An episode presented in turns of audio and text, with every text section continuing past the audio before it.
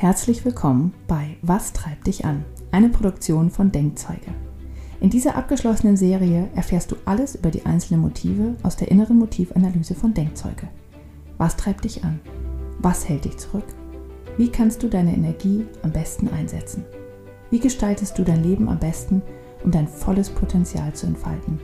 Antworten auf diese Fragen und viele Tipps aus der Praxis gibt dir Michaela Lang von Denkzeuge die die innere Motivanalyse entwickelt hat.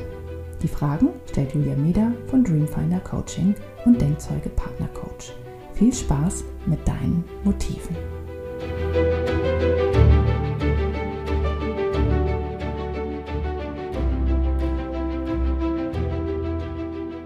Heute sprechen wir über eins der Leistungsmotive, vielleicht sogar das Leistungsmotiv. Es ist nämlich Einfluss und Macht. Bin ja, gespannt. Ja, genau. Es ist, es hält tatsächlich zu den Leistungsmotiven. Und es steckt natürlich auch genau das dahinter, was man hinter der Überschrift schon vermutet, nämlich, dass man den Antrieb nach Einfluss hat und den Antrieb nach Macht hat. Und wenn ich jetzt schon das Wort Macht sage, ich finde es in Deutschland wird es sehr gerne negativ ausgelegt, ähm, hat das eine ganz andere Bedeutung hier als im Englischen mit Power. Power finde ich viel sympathischer ähm, und wahrscheinlich auch viele andere ähm, denken dann so, dass Power ein besseres Wort ist für Macht, aber Macht hat natürlich schon auch nochmal eine andere Kraft, die da dahinter steckt. Und ich äh, finde es immer wieder interessant, ähm, wie das Motiv auf Frauen wirkt. Also Frauen empfinden das immer noch und immer wieder gerne als unsympathisch. Und mir selber ging es auch so, als ich für mich festgestellt habe, dass ich ein hohes Machtmotiv, Einfluss-Machtmotiv habe, dachte ich mir so, aber das will ich gar nicht sein, weil ich habe das immer äh, auch mit Arroganz und mit über andere drüber hinweggehen und so weiter empfunden. Aber da kommt es eben ganz, ganz stark drauf an, in welchen Kombinationen man dieses Motiv hat. Und deswegen möchte ich äh, wirklich jetzt äh, hier an der Stelle vor allem den Frauen, die sich immer noch davor scheuen, hinter diesem Motiv zu stehen und stolz drauf zu sein, zu ermutigen, dass sie da stolz drauf sein können, weil das Motiv kriegt tatsächlich erst die Kraft durch die anderen Motive hinten dran. Und dann kommt es ganz stark darauf an, ob ich äh, weitere und nur noch hohe Leistungsmotive in der Kombination habe oder ob ich es kombiniere mit äh, menschorientierten und sozialen Motiven wie zum Beispiel Harmonie, oder Geselligkeit oder Familie. Also das sind dann äh, diese anderen Motive, die das das Einflussmachtmotiv auf eine ganz andere Art und Weise färben. Und ich kann da, glaube ich, mal zwei Beispiele bringen, äh, wenn wir nach draußen gehen. Gandhi kennt jeder, ja, oder hat jeder schon mal was davon gehört. Gandhi war ein sehr machtvoller Mensch, der mit Sicherheit einen hohen Harmoniewert hatte, weil er jede Art der Gewalt vermeiden wollte. Und er hat aber trotzdem ähm, sein Ziel, sein großes Ziel, das er hatte, ähm, Indien in die Unabhängigkeit zu begleiten, ähm, nur durch sein hohes Einflussmachtmotiv geschafft. Da braucht man gar nicht das groß zu hinterfragen. Und dann gibt es eben auch andere Menschen in der Politik, die wahrscheinlich ein Powerpaket haben mit Einfluss Macht hoch, mit Wettbewerb hoch, mit Sichtbarkeit hoch, wo der Harmoniewert und diese sozialen Motive eher so ein bisschen niedrig sind, vielleicht auch noch der Bestätigungswert niedrig ist, wo man dann ja ähm, ich sag nahezu selbstverliebt sein kann. Und dann kann das ganz gerne auch mal kippen und für vor allem die Menschen, die äh, einen wertschätzenden Umgang im Miteinander äh, schätzen und lieben, so unsympathisch wirken. Und ich glaube, das hält viele davon ab, dazu zu stehen, dass sie ein hohes Machtmotiv haben, mit dem sie eigentlich sehr viel bewegen könnten und auf eine positive Art und Weise bewegen könnten. Hm. Ja, ich glaube tatsächlich dieses ähm, Macht ausüben, ja, das ist wirklich, das sind so Worte, da hat man gleich ganz bestimmte Bilder auch im Kopf, ja. auch gerade gerade in Deutschland muss man leider sagen, ja. Ähm, und, ähm, und Einfluss, also ja, Beeinfluss haben ist, ist okay, aber beeinflussen ist dann auch wieder so gefühlt so ein bisschen manipulativ, wenn es auch, obwohl es das ja nicht in dem Wort drin steckt, aber es klingt manchmal so ein bisschen mit für einige.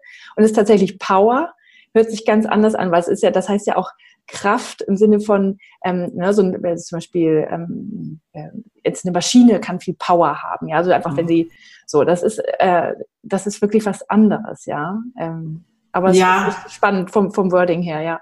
Ich denke, man sollte sich auf jeden Fall auf die Suche machen nach Menschen, die Einfluss Macht haben und ähm, im guten Sinne für jeden selber was bewegen. Das kann in der Partnerschaft losgehen. Also meine Eltern zum Beispiel, mein Vater hatte ein äh, relativ hohes Motiv und meine Mutter hatte, äh, da war ich wirklich total überrascht, dass es gar nicht vorhanden war. Als er gestorben habe ich mit ihr die IMA gemacht und dann hatte sie erstmal einen Wert von null. Ja, also sie wollte überhaupt nicht Ziele stecken, sich für was entscheiden müssen und so weiter. War gut damals für mich zu wissen, weil ich konnte ihr dann hinterher in dem Fall da ganz gut weiterhelfen.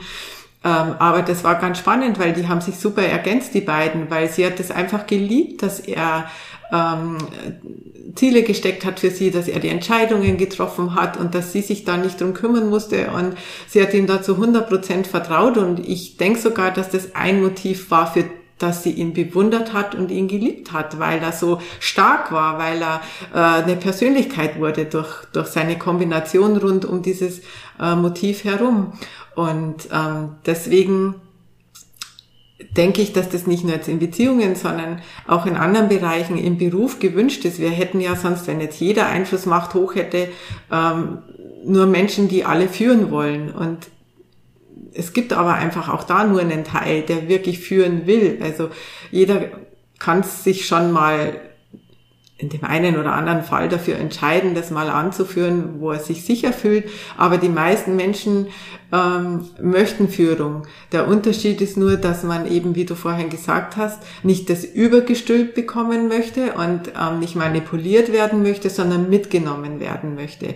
Und das ist jetzt eben das, was Führungskräfte oft dann vielleicht falsch machen, dass sie mit ihrem hohen Einfluss Machtmotiv ja auch sehr ähm, so schnell sind, ja, also Entscheidungen werden viel schneller getroffen und man will in einem unheimlich schnellen Tempo das Ziel erreichen. Also da steckt auch ein hohes Maß an Effektivität dahinter. Und wenn ich dann natürlich, natürlich ein Team hinten dran habe, das definitiv keinen Durchschnittswert Einfluss macht über 20 haben wird, weil sonst würden sie nicht in dem Team sitzen, dann brauchen die einfach ein bisschen Zeit, dass sie damit abgeholt werden.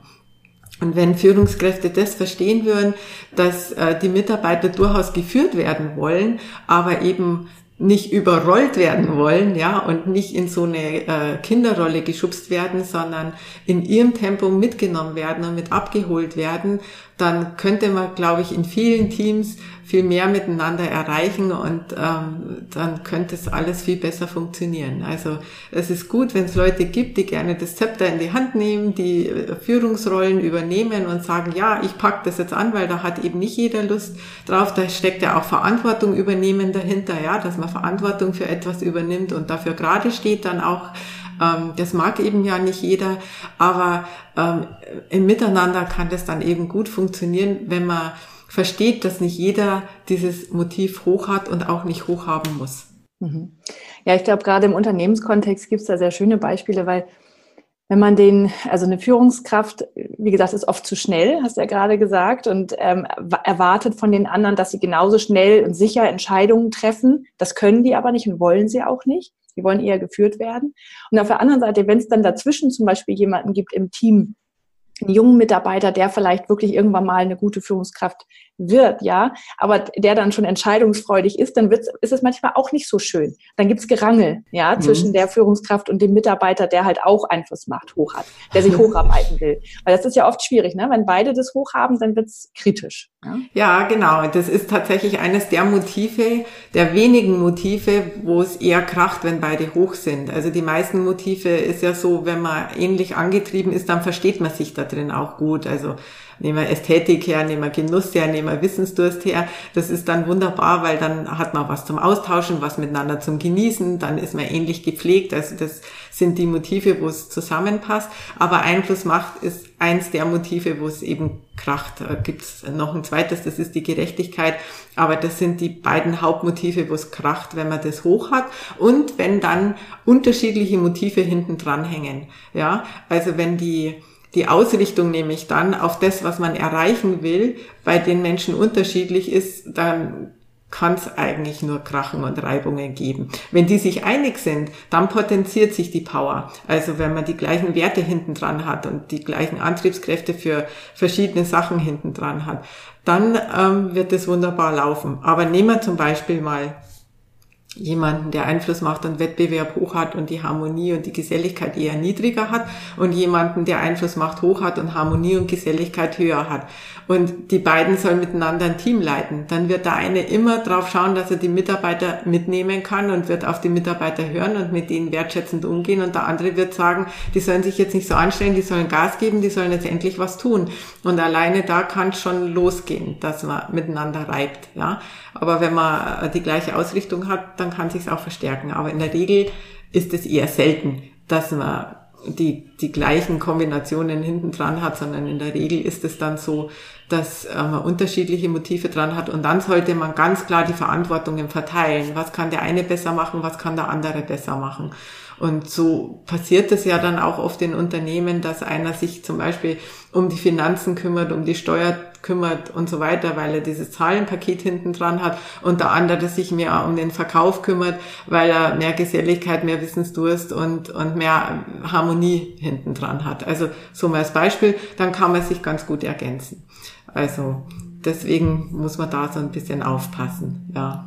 Ja, ein anderes Beispiel aus dem Unternehmenskontext, was ich auch immer ähm, oder oft beobachtet habe, war, dass Menschen halt in der Expertenrolle sehr, sehr gut waren, also einfach einen guten Job gemacht haben. Und die wurden dann von den Führungskräften, die Einflussmacht hoch hatten, befördert in eine Führungsrolle und ähm, waren aber selber hatten dieses Motiv überhaupt nicht hoch und sind dann da elendig gescheitert, weil sie ständig Entscheidungen treffen mussten. Sie mussten sich durchsetzen. Es wurde von ja. ihnen erwartet, dass sie mitkämpfen und mitmachen und so weiter und Führung übernehmen. Und die konnten und wollten das überhaupt nicht und waren dann ganz elendig da. Ja, ja da liegt natürlich auch wieder nicht nur das Einfluss-Macht-Motiv ähm, mit dann dabei, da spielen dann noch ein paar andere Führungsmotive mit eine Rolle, aber das sollte definitiv dann nicht unter 15 sein, weil äh, wenn ich mich wenn ich mir selber, äh, wenn es mir selber schwerfällt, Entscheidungen zu treffen, also der Wert unter 15 oder sogar noch unter 10 geht, ähm, dann ist es natürlich, kann das ein richtiges Geeiere werden mit einem Team. Vor allem, wenn ich dann zwei, drei Leute in dem Team habe, die dann einen höheren Wert da drin haben als ich, dann führen nämlich die plötzlich mich und nicht ich die und dann äh, bin ich auch leichter zu verunsichern, weil es steckt ja auch dieses dahinter kann ich leicht Entscheidungen treffen oder nicht. Also Menschen mit einem niedrigen Entscheidungs, äh, mit einem niedrigen Einflussmachtwert, die werden immer sehr, sehr lange brauchen, bis sie sich für was entscheiden. Äh, eine Führungskraft mit einem hohen Wert wird sich sehr schnell für was entscheiden können.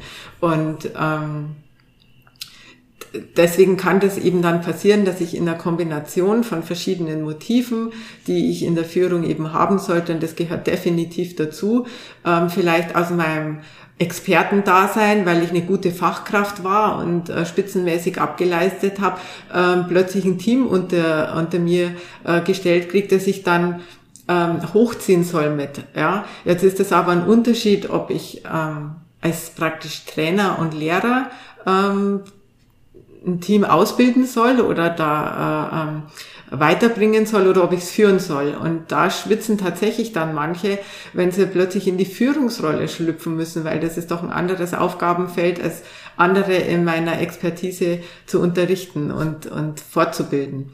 Und das erlebt man immer wieder, dass Menschen auf Führungspositionen gesetzt werden, die dann plötzlich ein, zwei, drei Jahre später im totalen Burnout sind, weil es komplett entgegen ihrer Motive und ihrer Werte geht. Ja. Hm. Wenn man das niedrig hat, kann man das nach oben bekommen, wenn man das möchte? Ja, das kann man, es tatsächlich, äh, es dauert aber so ein bisschen. Ich habe ja gerade von meiner Mama erzählt, es war natürlich auch sehr schlimm damals, als mein Vater gestorben ist. Und ähm, sie hatte ihm ja alles abgegeben an Entscheidungen und so weiter und plötzlich musste sie das alleine machen.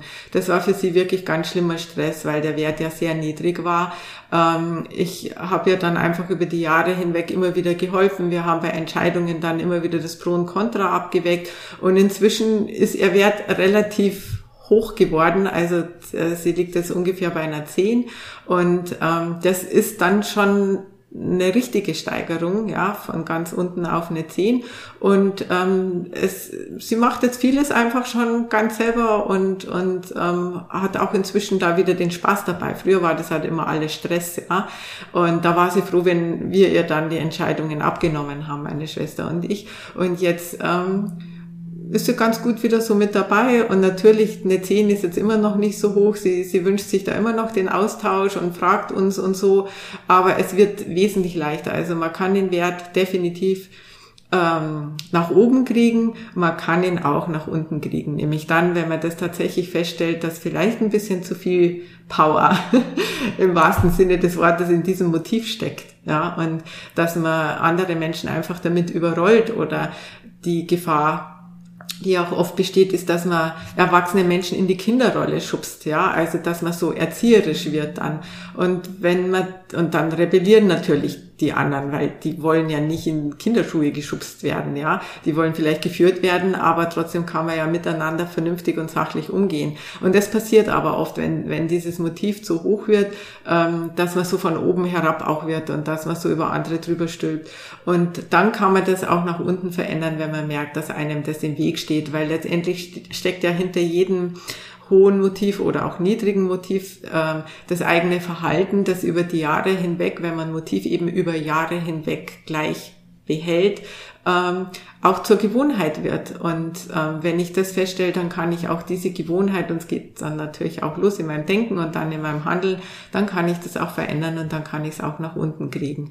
Und ich muss immer wieder sagen, man muss ja nicht gleich von einer 30 auf eine 0, ja. Manchmal ist es vielleicht auch ganz gut, wenn man mal unter eine 25 kommt oder vielleicht um die 20 rumkommt, damit es im Leben einfach ein bisschen leichter und lockerer wird und man trotzdem aber diesen Antrieb behält, weil er ähm, weil er ja doch mit einem zu tun hat und weil man sich nicht komplett verbiegen will. Hm. Ja, sehr schön. Also ein sehr, äh, ja, auch, auch bewegendes Motiv, also ein sehr kraftvolles Motiv. Ein Power-Motiv. Genau, ein Power-Motiv. und äh, kein schlechtes, sondern äh, wie manchmal einige denken, wenn sie es zum ersten Mal sehen und sich erschrecken, sondern ein wirklich ein, auch ein sehr schönes Motiv. Genau, wie jedes Motiv erstmal grundsätzlich gut ist, egal wie hoch es ist. Ja, das ist, man muss immer hinschauen, wie bringt es mich weiter oder wie stehe ich mir damit im Weg. Aber deswegen auch dieses Motiv ein gutes Motiv. Sehr schön, vielen Dank. Danke dir. Das war Was treibt dich an von Denkzeuge mit Michaela Lang und Julia Meder. Wenn du mehr über deine eigenen Motive erfahren willst und was dich wirklich antreibt, dann schau doch mal vorbei auf www.denkzeuge.com. Du kannst direkt mit dem Live-Sensor deine aktuelle Lebenssituation reflektieren und herausfinden, wie zufrieden du in den einzelnen Bereichen deines Lebens bist. Wir freuen uns auf dich.